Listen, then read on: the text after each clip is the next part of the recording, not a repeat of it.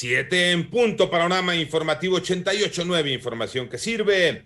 Yo soy Alejandro Villalbazo en el Twitter, arroba Villalbazo. 13 es viernes 11 de junio. Iñaki Manero, ¿cómo te va, Iñaki? Finalmente viernes, Alex Villalbazo, Gabo Ayala, amigos de la República Mexicana, y seguimos en Panorama. Muchas gracias, Alex. Y el panorama COVID a nivel global, la cifra de muertes por COVID-19 ya suma 3.774.138 personas.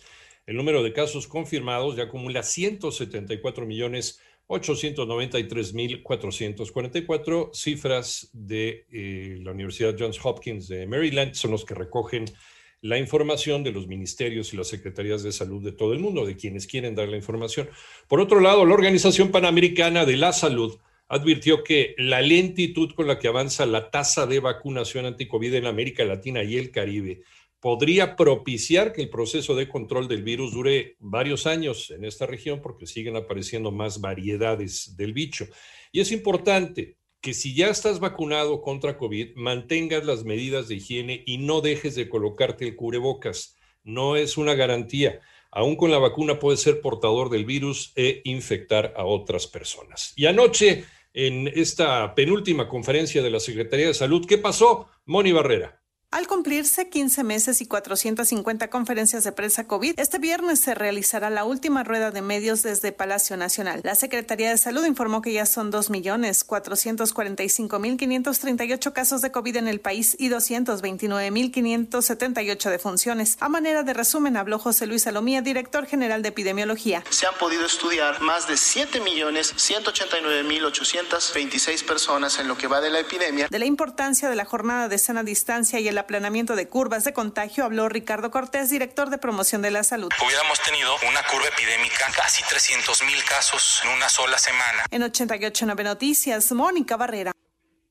Por cierto, posterior a los datos que se presentaron en la conferencia de la Secretaría de Salud, donde se dio la cifra de 229.578 fallecimientos, en los datos de CONACIT de la página web oficial se agregaron dos muertes más ya suman 229.580 muertes a causa de esta enfermedad. En el panorama nacional, la noche de ayer jueves, sujetos desconocidos asesinaron a tiros en la comunidad de Acayuca al presidente municipal de Zapotlán de Juárez, Hidalgo, Manuel Aguilar García. Los agresores lograron escapar. Después de varios intentos, la Fiscalía General de la República ya permitió al gobernador de Tamaulipas, Javier García Cabeza de Vaca, el acceso a la carpeta de investigación en su contra por los delitos de delincuencia organizada y operaciones con recursos de procedencia ilícita. Y ya fue rescatado el cuerpo sin vida del último trabajador que permanecía atrapado en la mina colapsada de Mícaran, del municipio de Musquis, en Coahuila. Elementos de protección civil de Puebla, apoyados por organizaciones civiles, lograron extraer a Spay y Spike, los dos perritos que cayeron en el socavón de Santa María Zacatepec.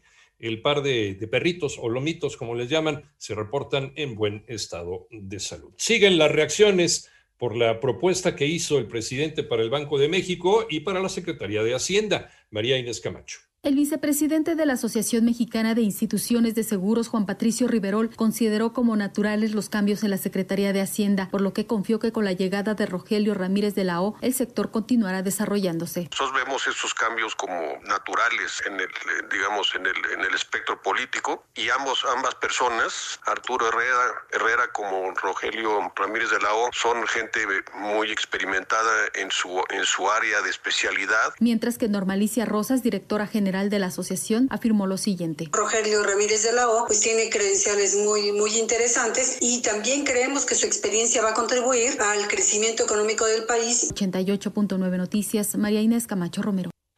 El panorama internacional, Greg Abbott, gobernador del estado de Texas en Estados Unidos, anunció que construirá un muro en la frontera con México. Esto como parte de una serie de medidas con las que busca frenar la llegada de migrantes mexicanos y centroamericanos.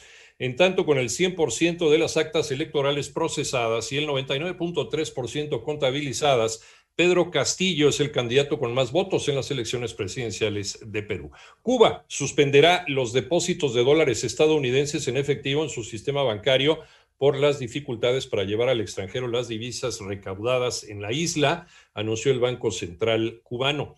Y Emma Coronel, esposa del Chapo Guzmán, se declaró oficialmente culpable de los cargos de narcotráfico, lavado de dinero e involucramiento en manejo de empresas vinculadas al cártel de Sinaloa en una corte federal de los Estados Unidos y quedó a la espera de conocer una sentencia que la podría condenar a un mínimo de 10 años de cárcel y un máximo de cadena perpetua.